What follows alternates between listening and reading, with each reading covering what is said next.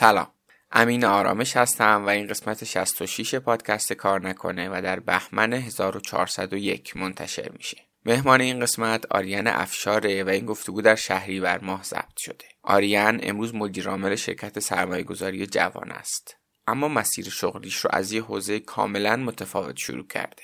با آرین در مورد تغییر زمینه کاریش حرف زدیم، در مورد راه انداختن کسب و کار خودشون و بعد تجربه بستن اون کسب و کار، در مورد عواملی که باعث رشدش توی مسیر شغلیش شدن و چیزهای متنوع دیگه.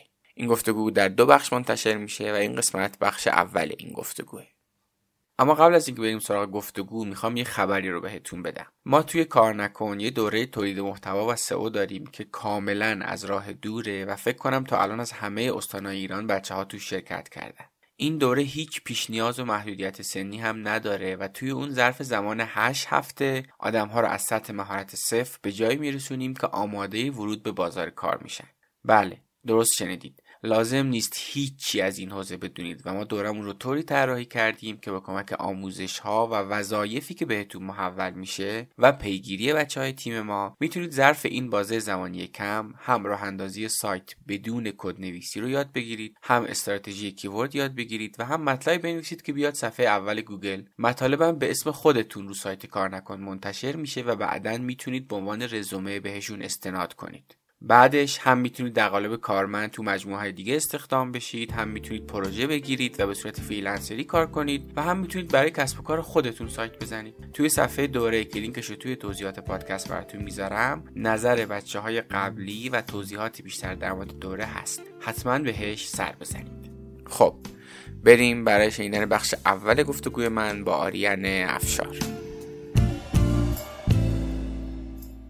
حامی این قسمت تکنولایفه. تکنولایف فروشگاه آنلاین محصولات دیجیتاله که کارش رو با موبایل شروع کرد ولی الان محصولات دیگه‌ای هم داره. گفتن از تکنولایف به عنوان حامی پادکست حس خوبی برای خودم داره، چون خودم سال‌هاست که مشتریشون هستم و موبایل خودم از تکنولایف خریدم و الان هم باز بخوام خرید کنم میرم سراغشون. ظرف این سال‌ها به خیلی‌ها معرفیشون کردم. مهمترین مزیت تکنولایف قیمت‌های خوبشه و البته که ارسال سریع هم دارن و همون روزی که بخری محصول برات میفرستن. توی این بازار هزار قیمت و هزار رنگ خوبیش اینه که با خیال راحت از تکنولایف خرید می‌کنید. پیشنهاد میکنم قبل از نهایی کردن خریدتون حتما یه سر به سایتشون بزنید. لینکش رو توی توضیحات پادکست براتون گذاشتم. از کد تخفیف کارنکن هم موقع خرید میتونید استفاده کنید.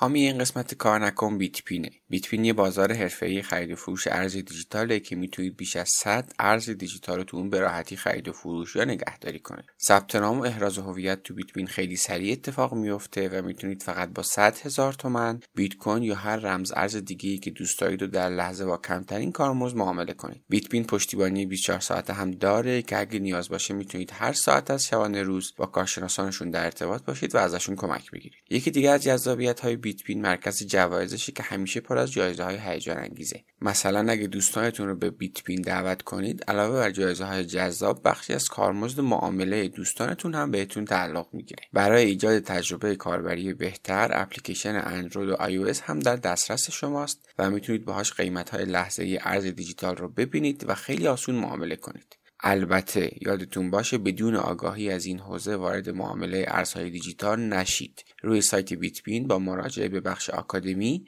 میتونید آموزش هایی که برای آشنایی شما با حوزه ارزهای دیجیتال گذاشته شده رو ببینید. بیتپین، بازار حرفه‌ای خرید و فروش ارز دیجیتال. من برنامه‌نویسی که می‌کردم فهمیدم برنامه‌نویس خوبی نیستم. اولین چیزی که فهمیدم برنامه‌نویس خوبی نیستم این بود که دیدم آقا یه کاری که بچه‌ها دارن تو 1 ساعت میکنن من تو 4 ساعت دارم میکنم. یه مشکلی که همیشه ما داشتیم و خیلی از تیمای امروز هم که امروز دارن، به یه تکنولوژی میرسن میخوان حتما با این تکنولوژی یه بیزینسی راه بندازن. تکنولوژی روش بیزینس راه نمیفته. ذات انسان به تجربه کردنه. اگر آدمان تجربه های دیگران رو نمیپذیرن، خب پس تجربه کنن. هیچ وقت با آدمو نمیگم تجربه نکنین. آدم ها همیشه به من اعتماد کردن، فضا به هم دادن و چون خودشون دنبال پیشرفت بودن، خودشون یه لول که میرفتن بالاتر منم به ذات پیشرفت میکردم. آدما نیومده بودن بشینن رو این صندلیه بگم من بلند نمیشم. آرین خیلی خوش اومدی به رادیو کار نکن، ویدیو کار نکن، نمیدونم کار نکن. سلام، مرسی از دعوت شما، خوشحالم که در خدمتیم و امیدوارم صحبت خوبی در جریان. آره حتما صحبت خوبی میشه. تو راه میومدم داشتم فکر می‌کردم اگه بخوایم یه تیتر مثلا ژورنالیستی بزنیم باید بزنیم شناگری که مثلا سرمایه‌گذار استارتاپ شد. خب داستان جذاب میشه احتمالاً زیل این تیتر. یه توضیحی بدم. اول در مورد مسیر شغلی حرف میزنیم، از همون داستان شنا هم شروع میکنیم، ولی بعدش در انتهاش به واسطه مسئولیتی که الان داری که مدیر عامل جوانه‌ای و جوانه فکر میکنم دیگه با قاطعیت میشه گفت یک صندوق سرمایه‌گذاری بخش خصوصیه. خب و از این جنبه که شما چه معیارایی رو در نظر میگیرین که سرمایه گذاری کنین و تیم‌ها رو بررسی میکنین برای کسایی که احیانا استارتاپی دارن یا میخوان کسب و کار را بندازن، به صورت ویژه در موردش میخوایم حرف بزنیم و از تجربیاتت استفاده کنیم. اینو آدمی که دارن میشنون میبینن بدونن قرار در ادامه حرف بزنیم، ولی اول بریم سراغ مسیر شغلیت. داستان شناگری که بعد تغییر فیلد داده بگو برامون.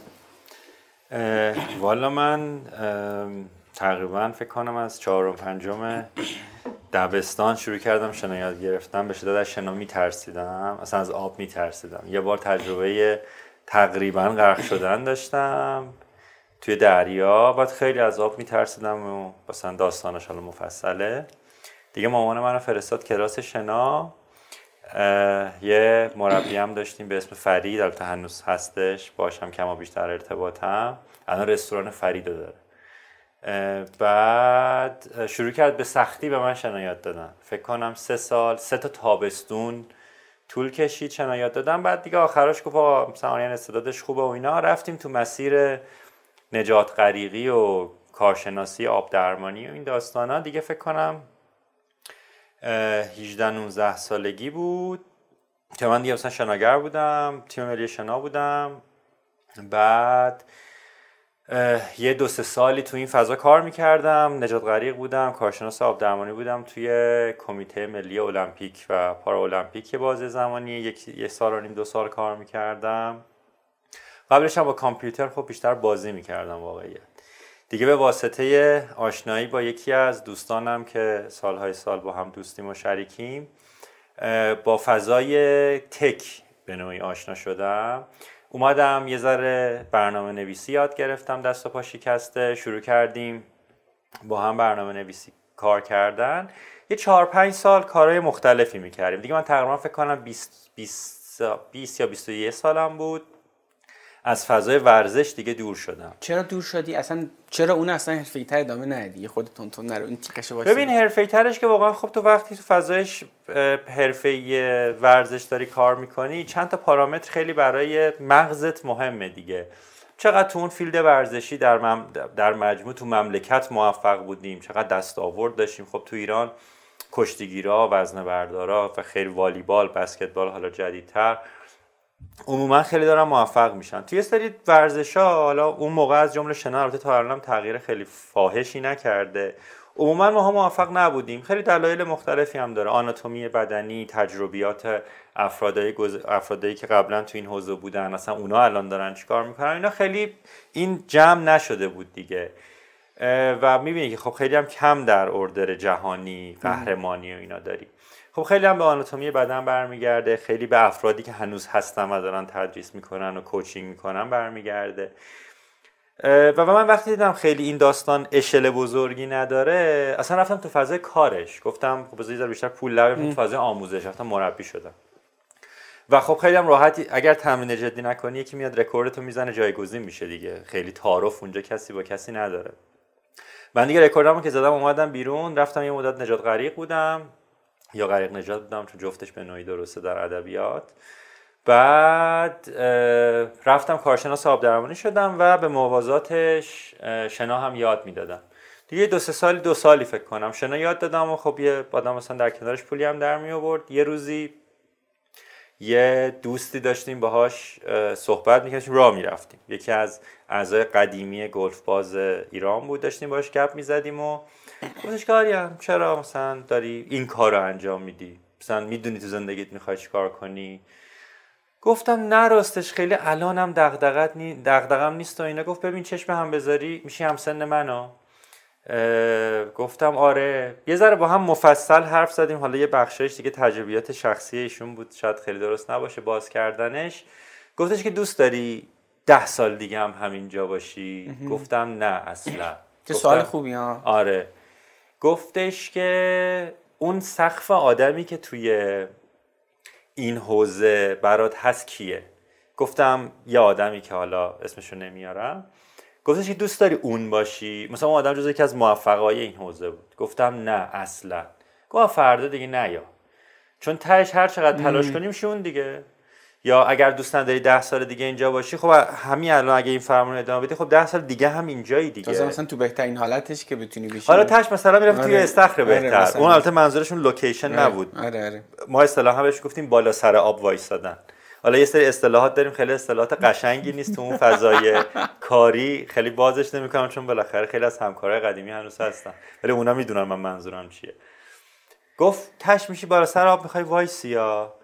واقعا یکی دو روز فکر کردم و فکر کنم از پس فرداش دیگه نرفتم سر کار. یعنی گفتم نمیام و البته یه ماهی تا جایگزین پیدا شه و اینا ادامه دادم. اون خیلی کار آسونی نیست ها، یعنی کمتر کسی یه همچین جرأتی مثلا به خرج میده ها. اون موقع برای آدم مهم نیست، شاید امروز این جرأت رو راحت نداشته باشم. اون موقع چون تو دغدغه‌ای نداری، میدونی مثلا من قد 3 سالم پول درآورده بودم. مثلا دغدغه‌ای چون از مام بابا مثلا پول نمیگرفتم تو اون سن، مثلا شاید خیلی کم میگرفتم، یا مثلا سفری میخواستم برم کمک هزینه میگرفتم. درگیری مالی نداشتم. مثلا 3 ماه تابستون که کار میکردم خرج 1 سال 1.5 سال هم مثلا راحت در می آوردم. چون دغدغه مالی نبود، بیشتر منطق برام مهم بود. امروز واقعا شاید این حرف همیارا نتونم اون تصمیمو بگیرم. واسه همین جسارت همیشه یه سری پارامتر داره که بتونی این تصمیم رو بگیری. اون موقع واقعا دغدغه مالی اینا نداشتم. ولی سوال خیلی درستی ها. کاش همه کسایی که نمیشنن مثلا این سوال از خودشون بپرسن. من الان همیشه خودم تو هر فیلدی میرم این سوال از خودم میپرسم. آقا آدم خفنی که تو حوزه هست کیه؟ 10 سال دیگه رول مدلت آیا آره. مثلا رو حالا اگه اسمشو بزنیم رول مدل تو این حوزه، آیا اون رول مدل مثلا شبیه اون باشی 10 سال دیگه حالت خوبه و خوشحال 10 سال دیگه اون آره. صندلی بشینی آره. حالا تشنه که پوزیشنت میره آره. بالاتر دیگه آره. میدونی مثلا تو توی شرکت کار میکنی ممکنه بشی مدیر عامل اون شرکت دیگه، خوشحالی باهاش. دقیقاً این کار منم کردم. من مثلا دانشجو دکترا بودم، گفتم خب بعد قراره برم مثلا بشم استاد دانشگاه. رفتم تو همون دانشکده‌ای که قرار بود استاد بشم، با یه آدمی که از من 10 سال جلوتر بود باهاش حرف زدم. بعد تو ذهنم گفتم من 10 سال دیگه جای این باشم. خیلی مسخره است که به اون نگفتم، به اون آدم نگفتم، ولی تو ذهنم این قضیه رو دیدم. خیلی به نظرم آره سوال به نظر من خوبیه برای اینکه آدم تکلیفش رو با خودش ذره مشخص کنه. خب دیگه اونجا هم به مرور زمان با دوستم علی توی فضای در واقع چه برنامه‌نویسی بیشتر علی برنامه‌نویس بود. آره بارخورد. حالا آره بارخورد واقعا. و جالبه مثلا خاطر آشنایی ما این بود که ما یه مغازه‌داری دوستمون بود، همیشه ازش خرید می‌کردیم. من به یه مشکلی خوردم، رفتم اونجا گفت براوزر میدونی چیه؟ گفتم ها؟ گفت فایرفاکس. گفتم چی اسمش؟ کروماینا نبود. فکر کنم 15-16 سال پیش 85-6 آره شاید یه ذره 81 تو شاید این باشم حساب کنم که اشتباه نگم. بعد گفتش اکسپلورر. گفتم آها چرا میدونم چیه. یعنی واقعا در این حد این مثلا رو گفتم که قشنگ دست آدمو بیاد چی بود. اون موقع در شهر آشنا نبودم. حالا مشکلمو حل کرد و خب اون موقع فضای تک آموزشش خیلی سخت بود، یعنی یاد گرفتنش خیلی سخت بود. بعد ما اصلا شروع کردیم یه پروداکتی رو، ما هم همه هم چیز بودیم، مثلا آیفون تازه داشت می اومد، مک او اسش اومده بود، همه ما هم رو او اس مک داشتیم کار میکردیم، خیلی عشق اپل بودیم و البته هستیم.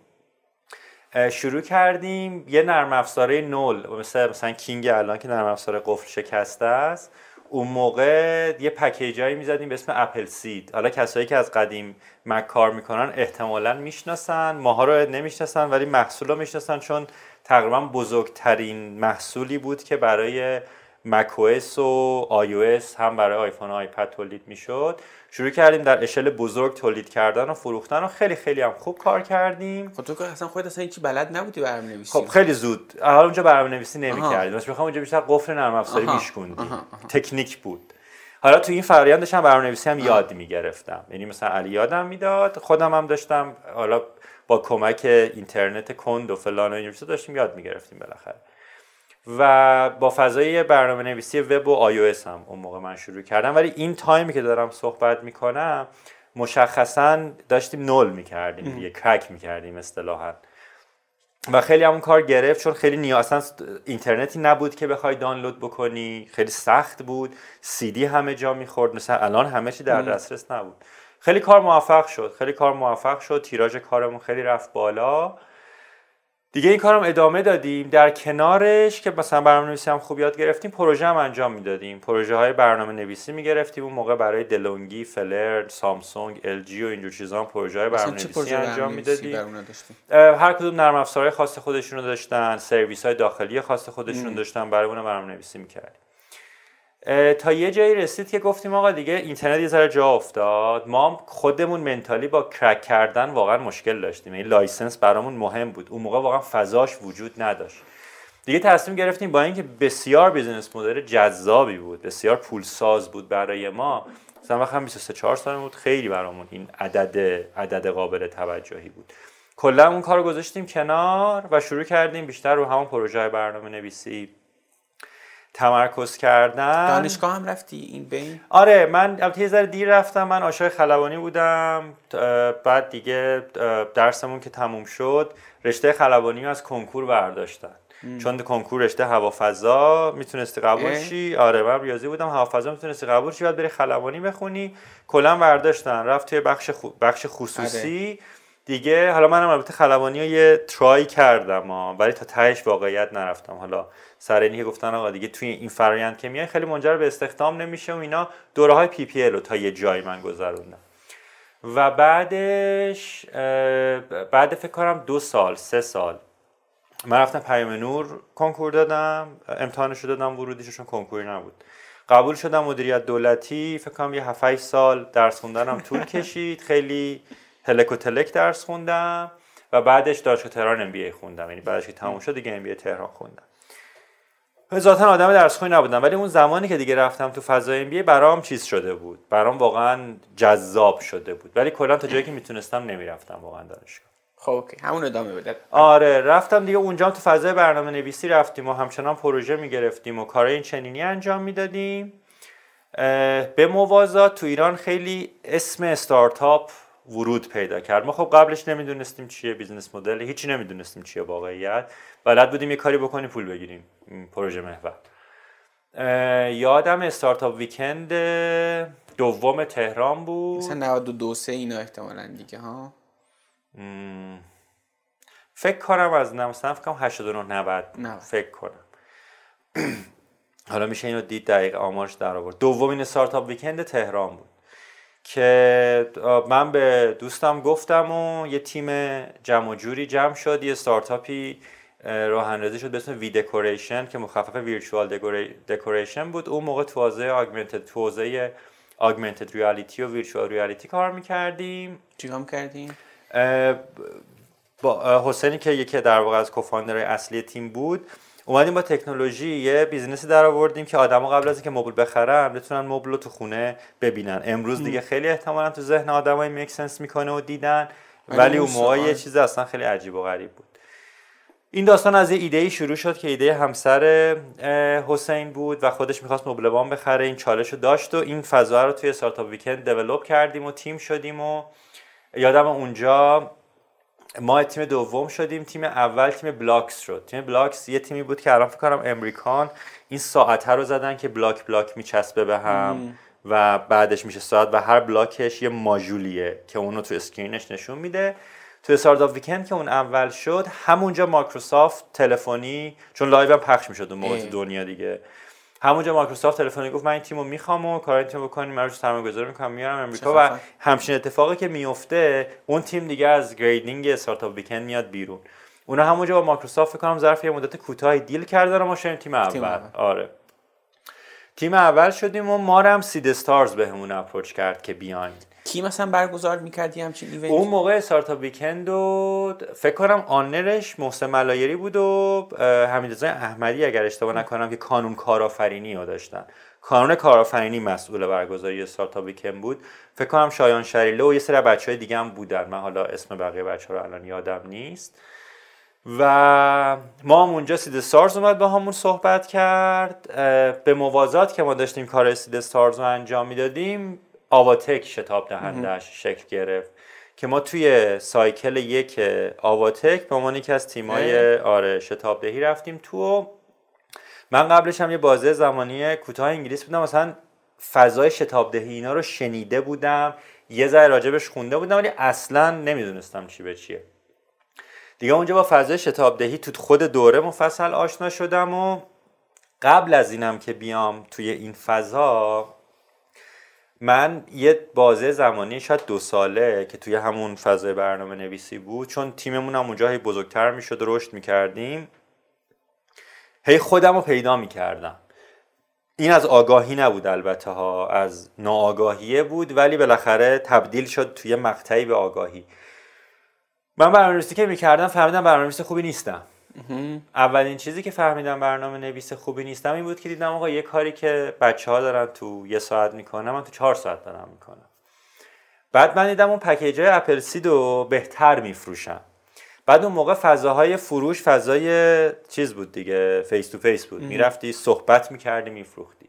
بعد یواش یواش سایت ها اومدن، اون موقع مثلا اینتفروک داشت شکل میگرفت، ادز معنی پیدا کرد، گوگل ادز میتونستی بکنی و اینا.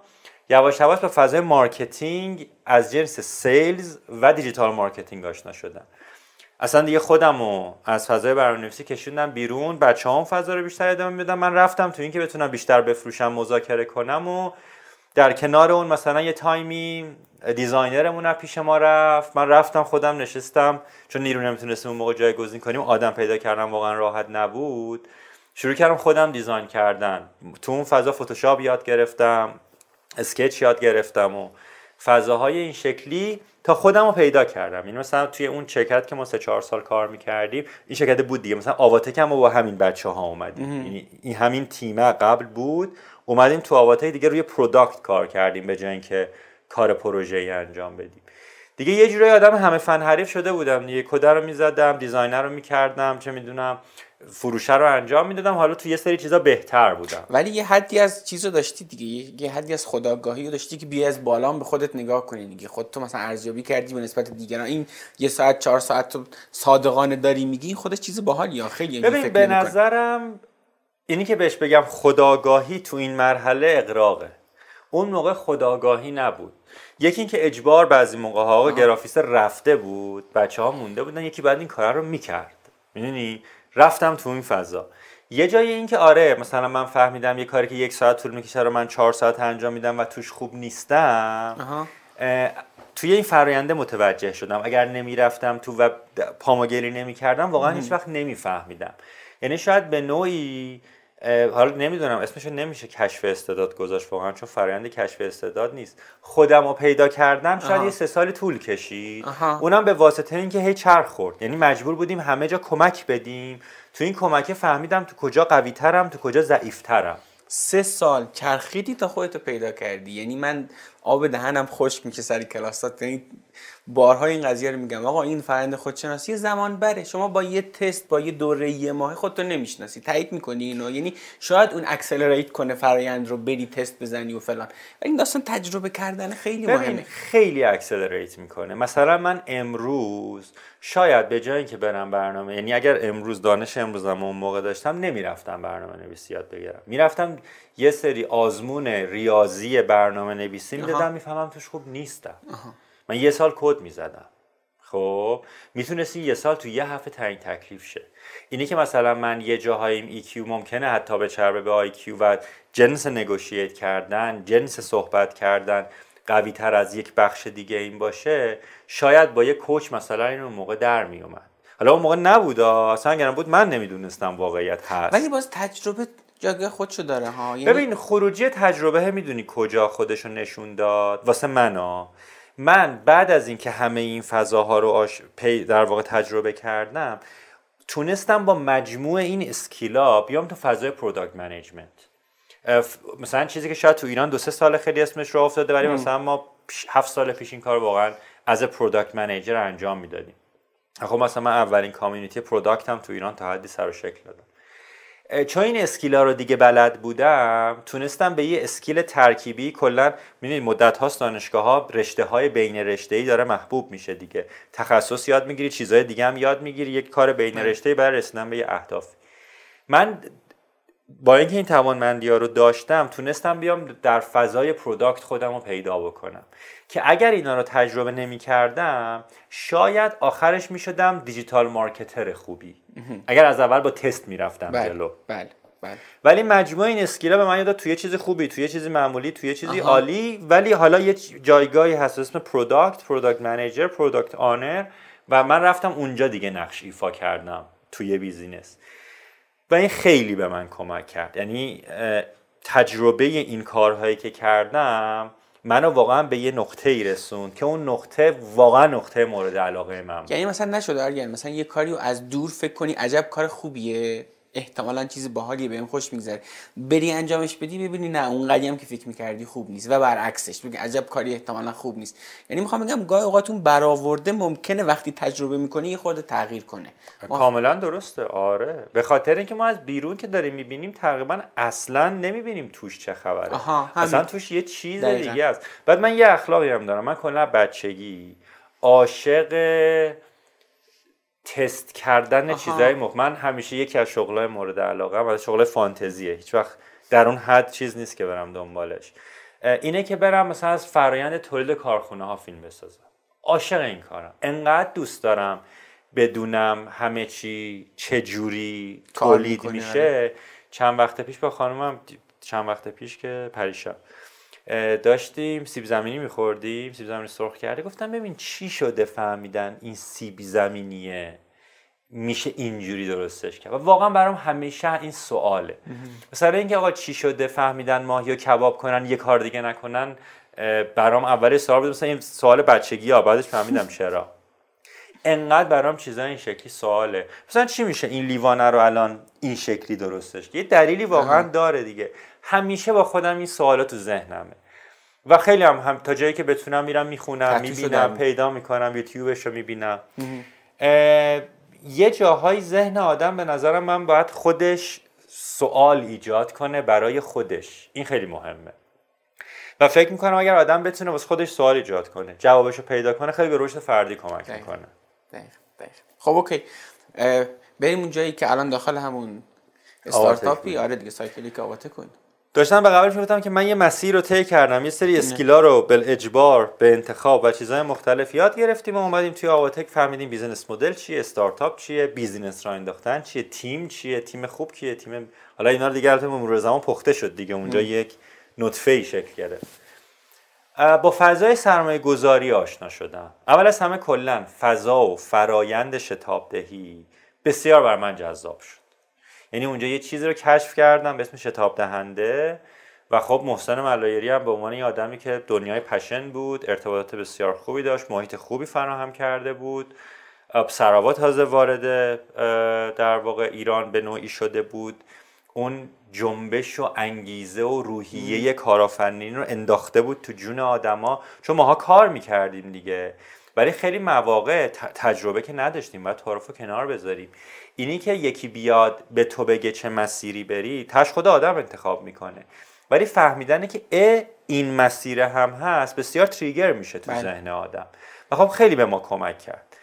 ولی حالا ما بیزنس ویدیوکوریشن رو پیش بردیم، حالا توضیحشو که گفتم، خیلی رو نمیخوام وایسم.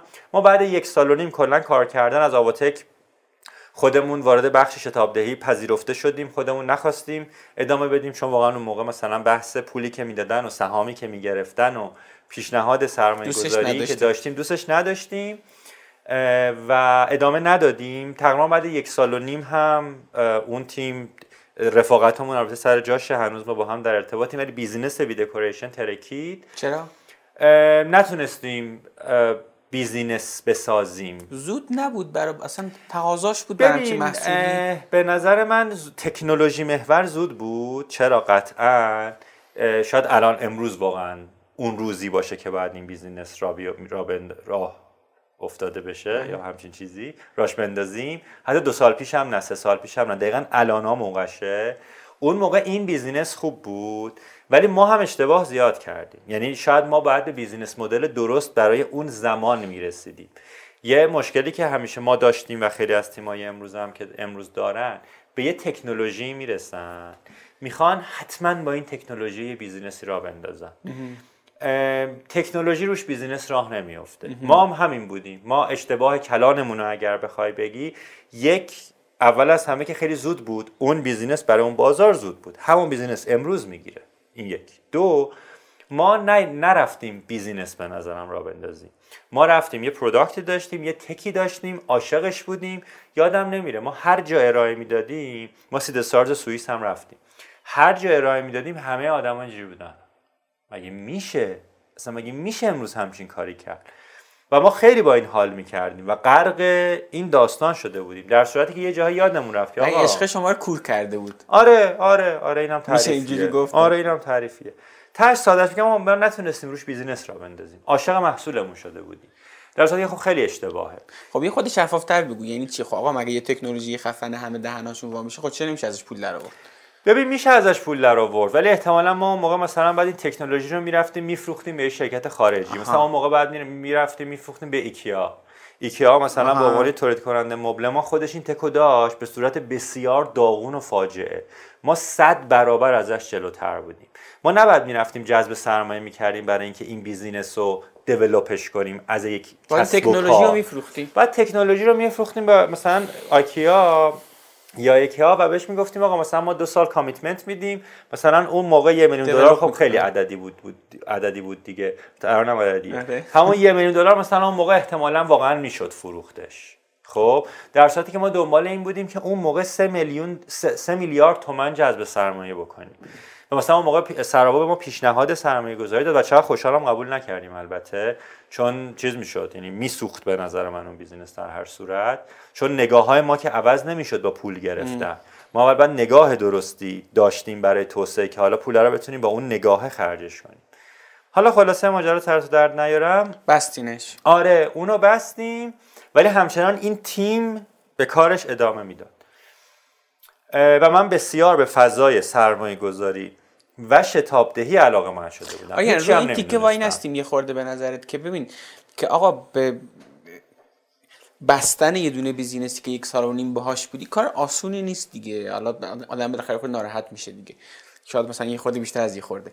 اون فرآیند تصمیم گیری رو میشه برامون باز کنی؟ اینی که تو تصمیم بگیری آقا من شکست خوردم، میدونی اصلا این جای حرف زدن داره به نظرت؟ اصلا در مورد این حرف بزنیم بگی آقا چون من این قضیه رو فکر میکنم خیلی کارنده این گفتگو میبینن یا میشنون، شاید تو این مرحله که آقا یه چیزی خوب کار نمیکنه اما نمیتونه تصمیم بگیره آقا من دیگه شکست خودم روی اینو ول کن بریم بعدی. خیلی به کاراکتر آدم ربط داره.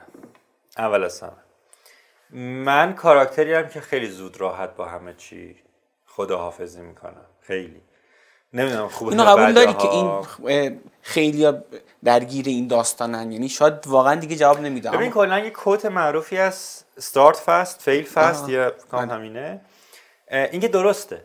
ما تو فضای استارتاپ چون فضای کلا ابهامه، علاوه بر تئوریتیکال هم ابهامه دیگه، علاوه بر پرکتیکال هم ابهامه، در نتیجه مجبوری کلا تصمیمات سریع بگیری توی استخدام آدم، توی اخراج آدم، توی مدل کسب و کار، توی توافق با آدم ها، توافق با و کلن وقتی فضای ابهام رو میپذیری و فضای ولیدیشن رو میپذیری، پیوت یا اصطلاحاً، حالا من خوشم نمیاد خیلی کلمه های انگلیسی بگم ولی واقعا یه سری تعاریف تو همین کلمه های انگلیسی میچرخه، اون پیوت یا گردش و چرخشه توی این فضای ابهام و ولیدیشن اون احراسنجی چیز خودشو در واقع پیدا میکنه.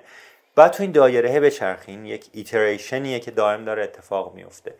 اگر خودت رو باهاش تغییر ندی که اصلا کلا بیزینس خوبی هم را بندازی شکست میخوری. بله. این که اصلا فلسفه‌ش.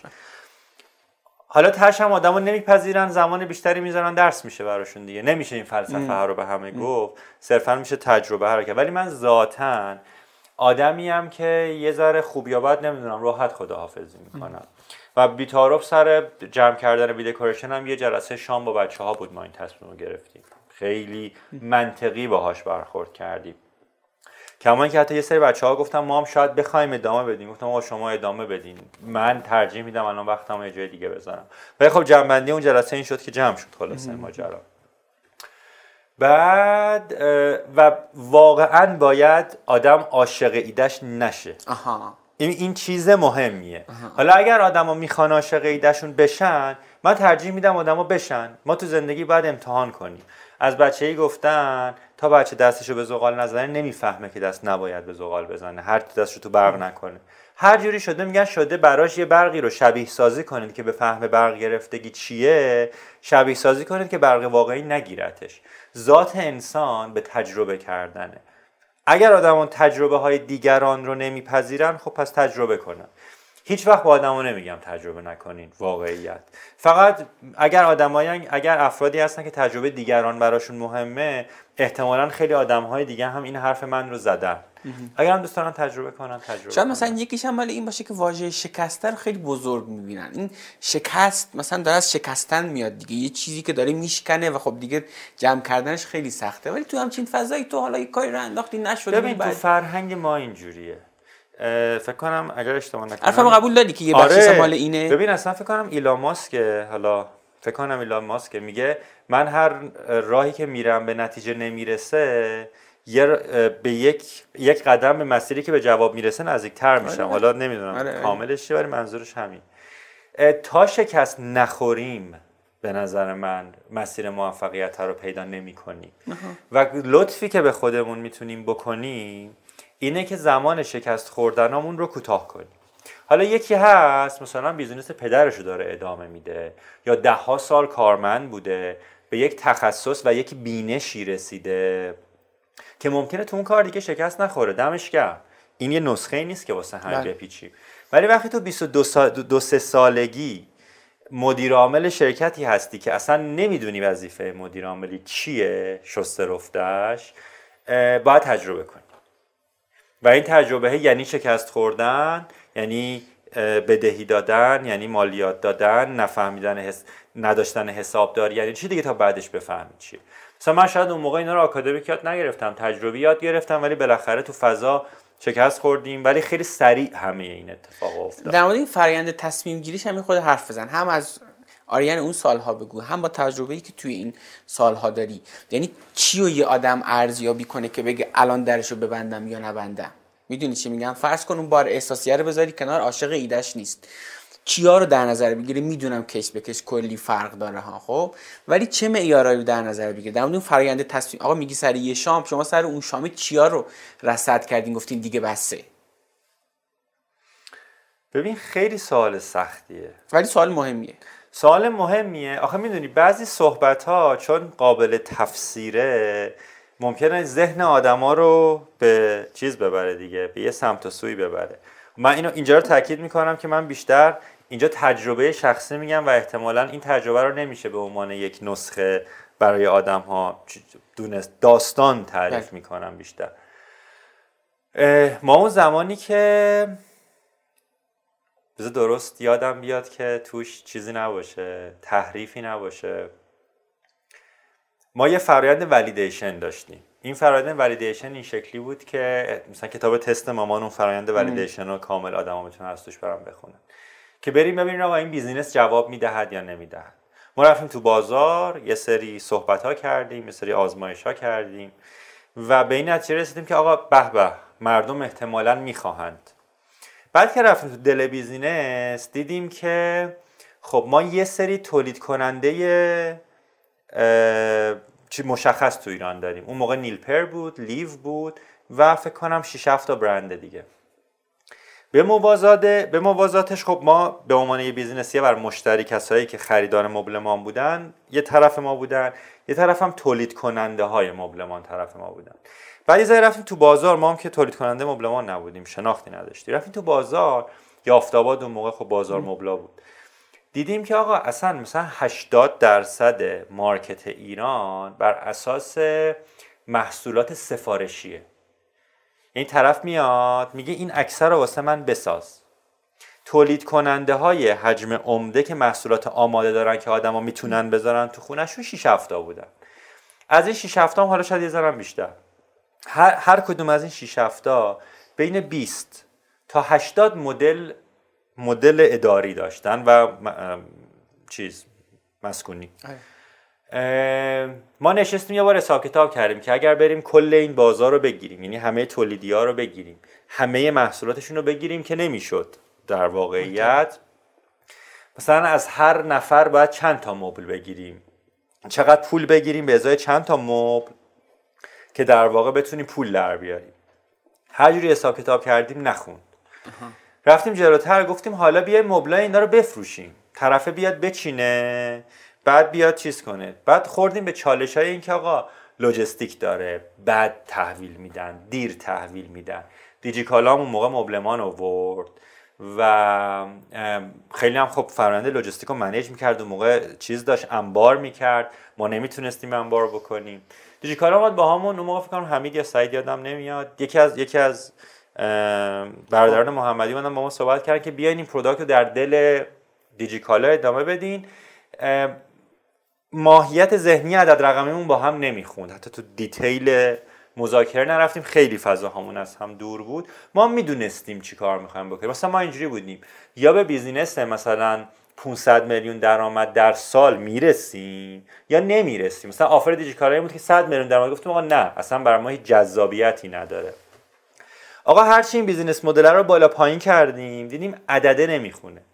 بعد بازم پروداکت رو لانچ کردیم، یعنی گفتیم حالا بذار بره تو بازار یه ذره باهاش چیز کنیم.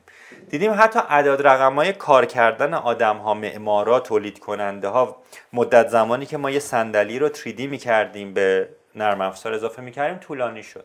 خلاصه ماجرا رو خودمون تو واقعیت خودمون رسیدیم به یه اکسلی که درآمدمون به هزینه هامون نمیخوند و سرمایه زیادی می‌خواستیم. چند جلسه با سعید رحمانی داشتیم اون موقع، خیلی بحث‌های خیلی راهنما و هینت‌های خوبی به ما داد. من از تجربیات سعید استفاده کردم، یه ذره عدد رقم‌های خودم پخته کردم. خب واقعا اصلا منم فایننس هم بلد نبودم اون موقع، اکسل هم واسه بخوای بلد نبودم. بعد همون موقع‌ها رفتم یاد گرفتم و یه اصطلاحاً فاینانشال پروجکشن درست کردیم و هزاری بالا پایین و صحبت با سرمایه‌گذارهای مختلف و ریجکشن پشت ریجکشن. بازار خارج رو من خیلی جدی بررسی کردم اون مدت و دیدم آقا ما بیزینسمون بیزینس مدلی که مچ نمیشه. یه نکته مهم بگم، ما سر خودمون رو کلاه نذاشتیم، چون ببین فاینانشال پروجکشن چیزی که سر خودت راحت میتونی کلاه بذاری و خب خیلی استارتاپ‌ها با خودشون این کارو میکنن. واقعیت من هر روزم دارم میبینم. با خودمون واقع گرا بودیم، چه بسا به سرمایه‌گذارها واقع گرایانه نمیگفتیم ما، چون بالاخره بازی با والویشن ولی تهش به این نتیجه رسیدیم که آقا بیزنس مدل در نمیاد. تیمه یه ذره خسته شده بود، یه ذره تعارض تیمی زیاد شده بود. البته خوشبختانه آدما همه آدمای با تجربه بودن، تعارضات رو مدیریت میکردن. ولی با این واقعیت که آقا این کاره برای ما پروداکت نمیشه، برای ما بیزینس کسب و کار نمیشه، به یه فهم مشترکی رسیدیم.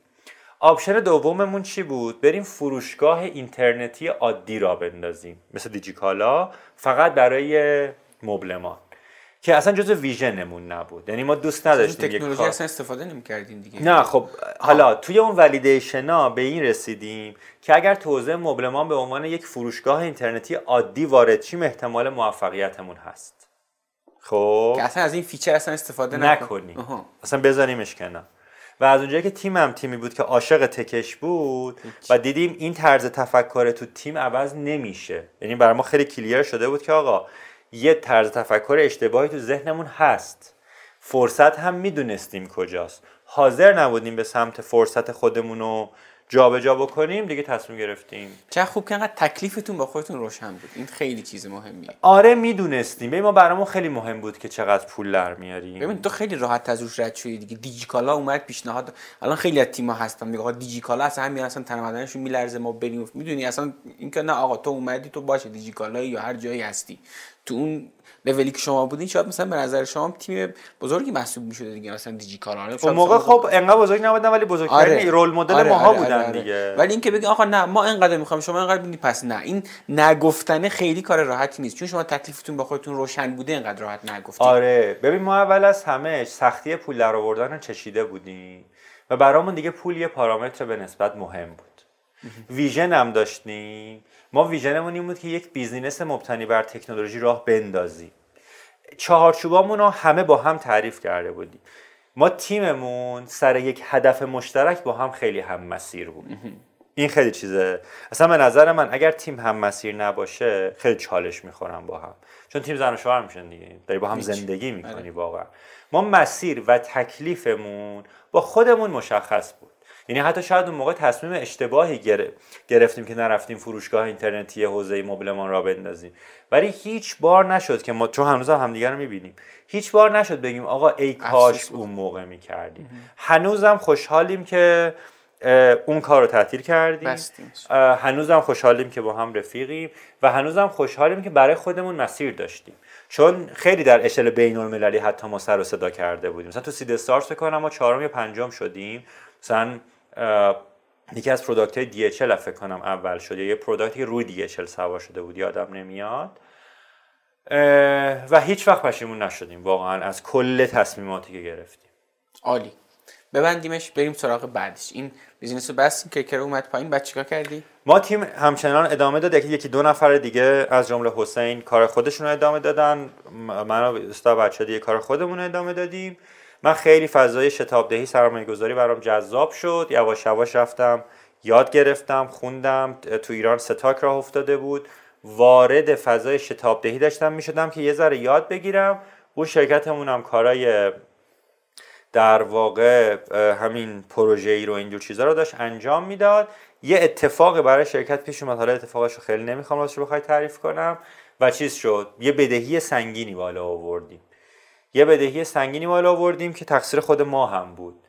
بعد خب ما موندیم و 4-5 نفر آدم و یه عدد بدهی یادم نیست موقع چقدر بود، 200-300-400 یه عدد سنگینی بود خلاصه. و گفتیم آقا دیگه باید بدهی رو صاف بکنیم. اولین کار این بود که چون شرکت هزینه داشت شرکت تعطیل کردیم، هر کی به یه نحوی داشت سعی می‌کرد پول در بیاره که از بدهی‌ها رو صاف کنیم. فکر کنم یه بازه زمانی طول کشید، بدهی‌ها پرداخت شد، برای خیلی طولانی نبود، سریع جمعش کردیم در حد امکان با قرض و قوله و فلان و اینا جمع و جورش کردیم. من دیگه یه ذره وقت داشتم که ببینم چیکار کنم چیکار نکنم، دوباره بیزنس شرکت را بندازم و اینا. خیلی خسته بودم، اصلا مغزم توان ادامه دادن یک کار جدید یا راه انداختن یک کار جدید اون موقع نداشت. اومدم تو فضای شتابدهی با ستاک دانشگاه شریف، بعدش آرنا به عنوان کارمند، یعنی اونجا به عنوان کسی کار پروژه‌ای مشاوره‌ای انجام میداد. بعد آرنا که یه شتاب دهنده دیگه دانشگاه شریف بود که شتاب دهنده خصوصی بود، اونجا به عنوان کارمند، آره به عنوان کارمند ورود پیدا کردم. ببین خیلی رفتم اول تو فضای شتابدهی یاد گرفتم راستش بخوام، بعد عاشقش شدم، خیلی عاشقش شدم. آقا من یه دونه کوفاندر یه دونه بیزینس بودم که اومد دیجیکالا بهم پیشنهاد داد و فلان و اینا، حالا میگم بشم کارمند یه جایی، اصلا تو این فضای ذهنی نبودم. ببین اول از همه هیچ، خوشبختانه یه دو سه تا نکته بگم شاید نکته مهمی باشه. کلا جایی که کار کردم که حالا تا الان بهش میرسیم هیچ وقت حس کارمندی نداشتم، هیچ وقت. دو دلیلم داشته به نظرم. دلیل اول این بود که خودم کارا رو خیلی دوست داشتم و همیشه آدم تصمیم سازی بودم. یعنی من با اینکه شاید حالا ستا کمتر، آرنا به عنوان تقریبا به عنوان اولین نبود، ولی تقریبا به عنوان اولین کارمند، چون قبلش هم دوباره یه جایی تقریبا نیمه وقت کار میکردم تو اون دورانی که داشتیم بدهی‌ها رو تصفیه میکردیم، نیمه وقت یه جایی کار میکردم، کار پروداکت منیجری اونجا دیگه کلیر میکردم. تو نرم افزارهای BIAI نرم افزار حسابداری کار میکردم. خب اونجا خیلی چیز بود، اونجا خیلی کار تکنیکال پروداکت منیجری دیتا و اینجور چیزا بود. از اون فضا فکر کنم یه سالم بیشتر توش نبودم، ولی تو اون بازه زمانی به شدت تمرکز داشتم راجع به شتاب دهنده ها یاد میگرفتم، راجع به فضای ویسی یاد میگرفتم، بیشترین تمرکزم روی یادگیری این فضا بود.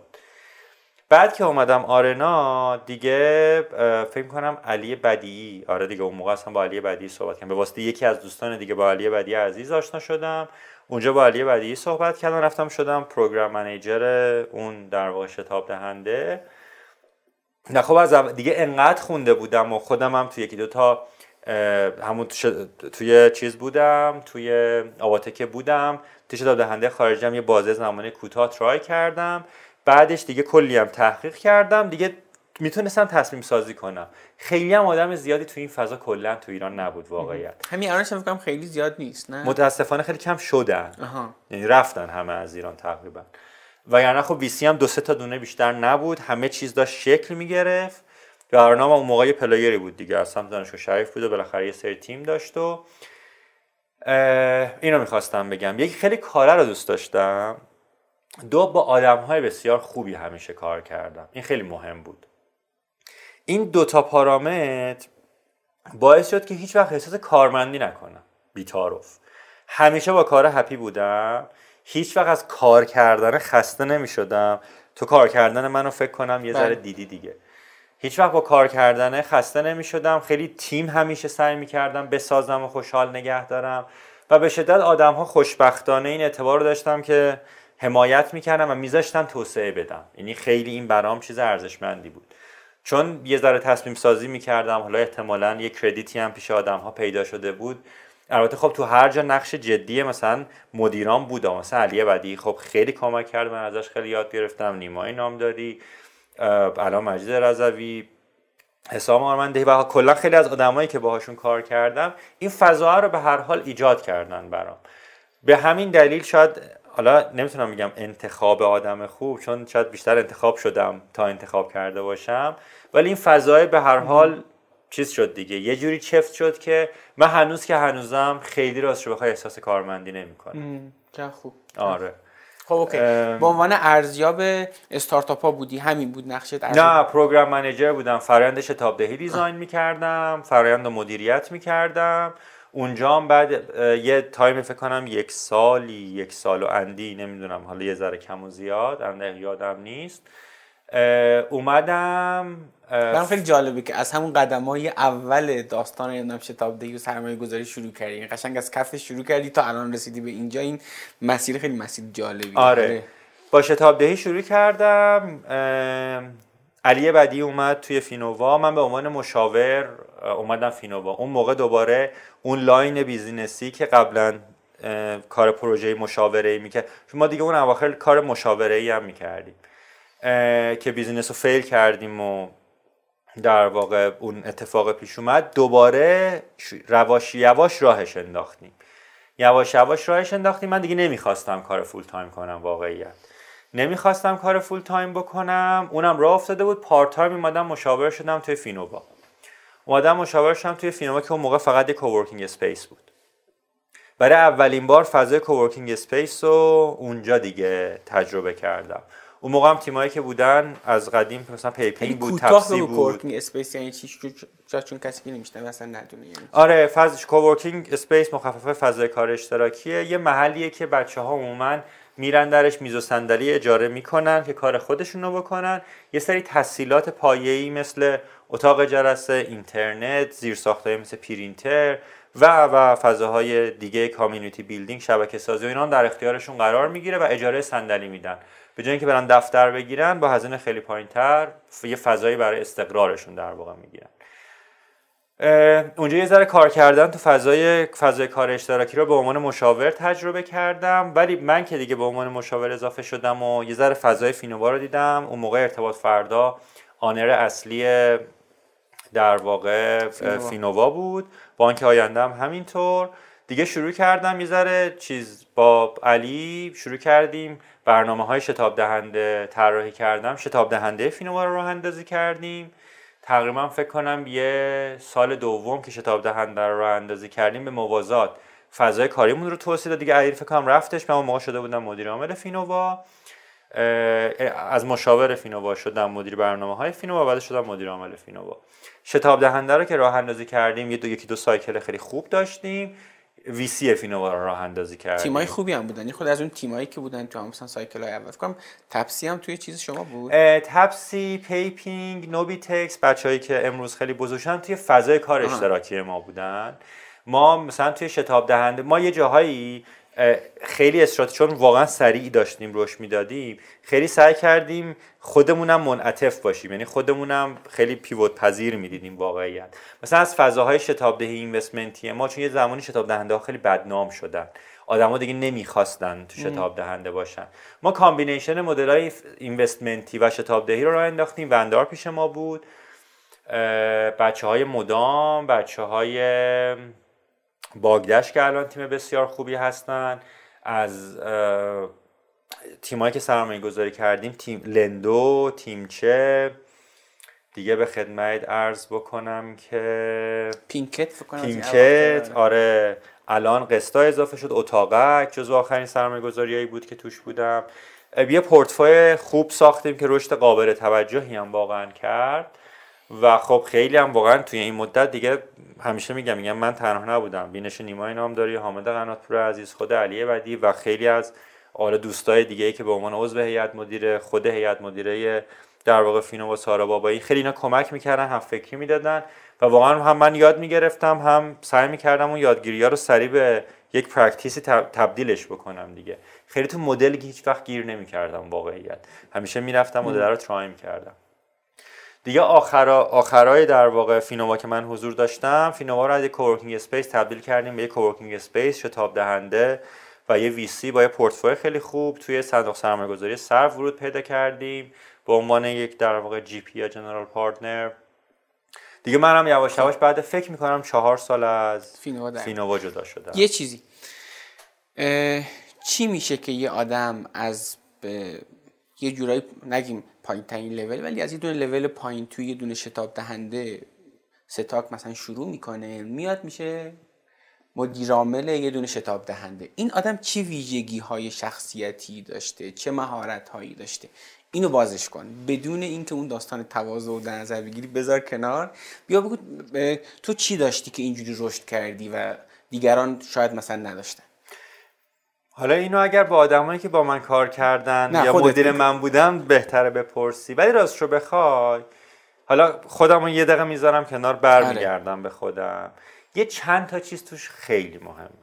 ببین یه بار خود آدم، اصلا اینو شک نکن، من آدم به ذات متعهدیم، خیلی خیلی به من، اگر امروز به تو یه قولی بدم تا آخرش هستم، سخت قول میدم، واقعا سخت قول میدم، ولی اگه بهت قول دادم دیگه هستم، میتونی تا تهش روم حساب کنی.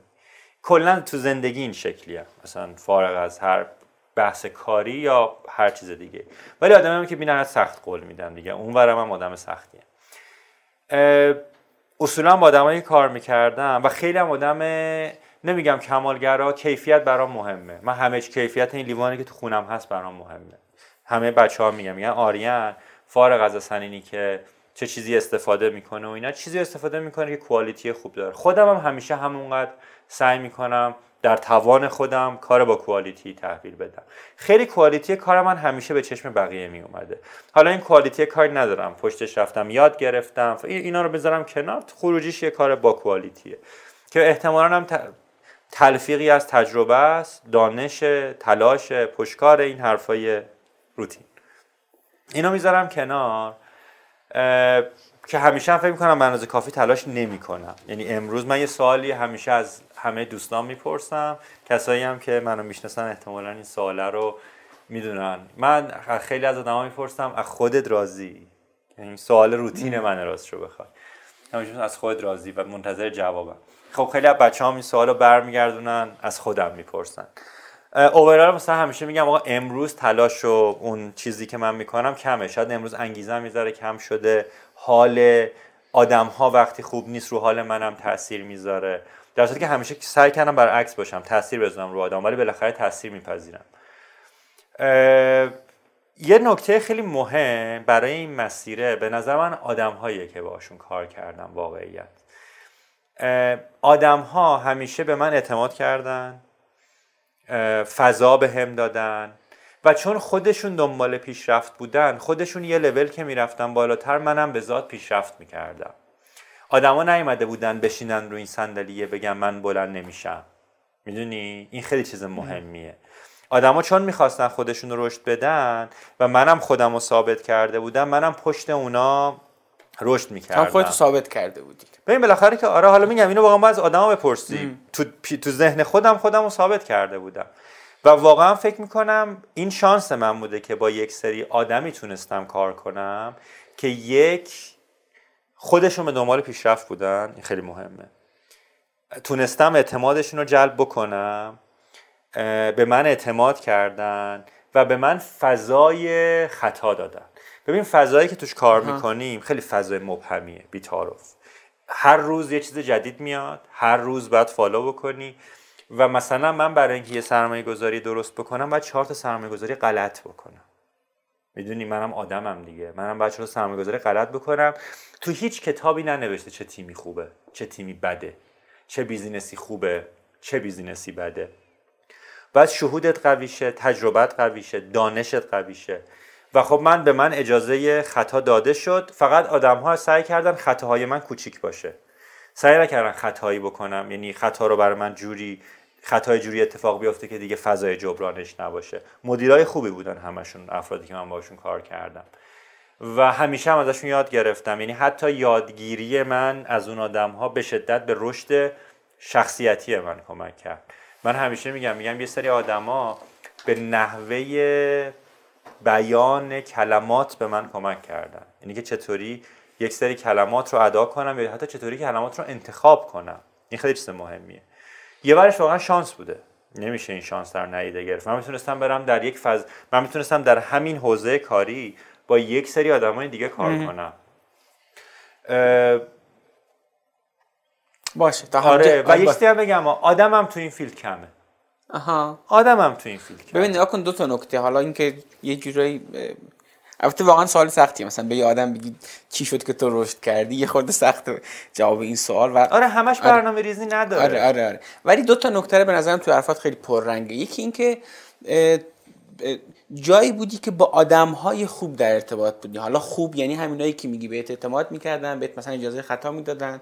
این یک، یعنی من به نظرم اگه مثلا کسان دیگه‌ای هم دارن این قضیه رو می‌بینن یا میشنون، حالا شاید دقیقاً تو همین فیلد شتابدهی یا مثلا اینا نباشه، اما بالاخره یه جایی هستی که از بودن با اون آدما حالت خوبه، بهت اعتماد می‌کنه فلان. این خیلی حال خوب خیلی مهمه. دقیقاً این یک. 2 اینکه زمین بازیت هم زمین بازی خوبی بوده. این چیزی که آخر گفتی، تو این حوزه آدم کم بوده، یعنی جای رشد بوده برای آدم‌ها. چه واسه تو اگه همین مثلا انرژی رو توی فیلد دیگه می‌ذاشتی که دست زیاده، انقدر فیلد حسابداری شاید می‌ذاشتم این اتفاقا نمی‌افتاد. شاید یعنی اون به نظرم زمین بازی هم چیز مهم بود. اوکی، پرونده فینووا رو ببندیم. بستیم. خب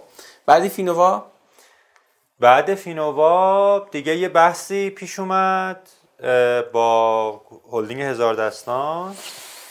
دیگه با حسام یه صحبت‌هایی شد و یه توضیح در مورد هولدینگ هزار داستان بده.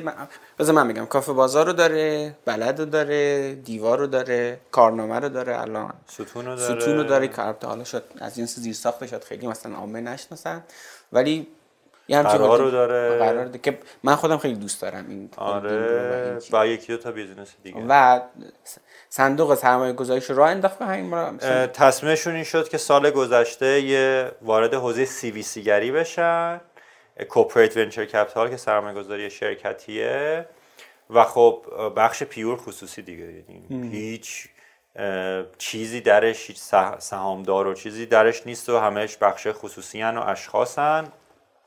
البته سرمایه گذار شرکتی خب طبعا داره رهنما و سراوا و 1-2 جای دیگه، 1-2 جای دیگه بیشتر اشخاصن و تصمیم بر این گرفتن که شرکت سرمایه گذاریشون راه بندازن. حالا اون موقع بین ویسی و سی ویسی و اینا تصمیم گرفتن راه بندازن. با حسام آرمندهی و نیما نامداری صحبت کردم و به عنوان مدیر سرمایه گذاری به جوانه اضافه شدم. شروع کردیم فرآیندها رو طراحی کردن، اجرا کردن، تست و در واقع به نوعی اصلاح کردن فرآیندامون تا به امروز که در خدمت شماییم. حالا دیگه دیتیلش رو نمیرم که آره. لازم شد. اول یه ابراز خوشحالی بکنم، خودم خیلی خوشحالم. یعنی تو توی اقتصاد نفتی می‌بینی 4 تا جوون غیر نفتی که از رانت استفاده نکردن اومدن یه چیزی راه انداختن، اونقدی بزرگ شده که اولا مثلا یه کافه بازار رو داره، دیوار داره که چند 10 میلیون یوزر داره. اینکه جدا اینقدی پول دارن که میتونن رو بقیه هم سرمایه گذاری کنن، اتفاق جالبیه به نظرم توی اقتصاد نفتی مثل ایران. این قسمت پادکست رو هم شنیدید. در جریانید که کارنکن کانال یوتیوب هم داره. اگه تا حالا فقط گفتگوها رو گوش میدادید، حالا میتونید ویدیو این گفتگوها رو هم توی کانال یوتیوب کارنکن ببینید. لینکش رو توی توضیحات پادکست براتون گذاشتم و البته با جستجوی خیلی ساده داخل یوتیوب میتونید کانال یوتیوب کارنکن رو پیدا کنید. اینستاگرام کارنکن هم دریابید. اونجا با استوری کردن قسمتی که دوست داشتید میتونید کارنکن رو به دیگران معرفی کنید.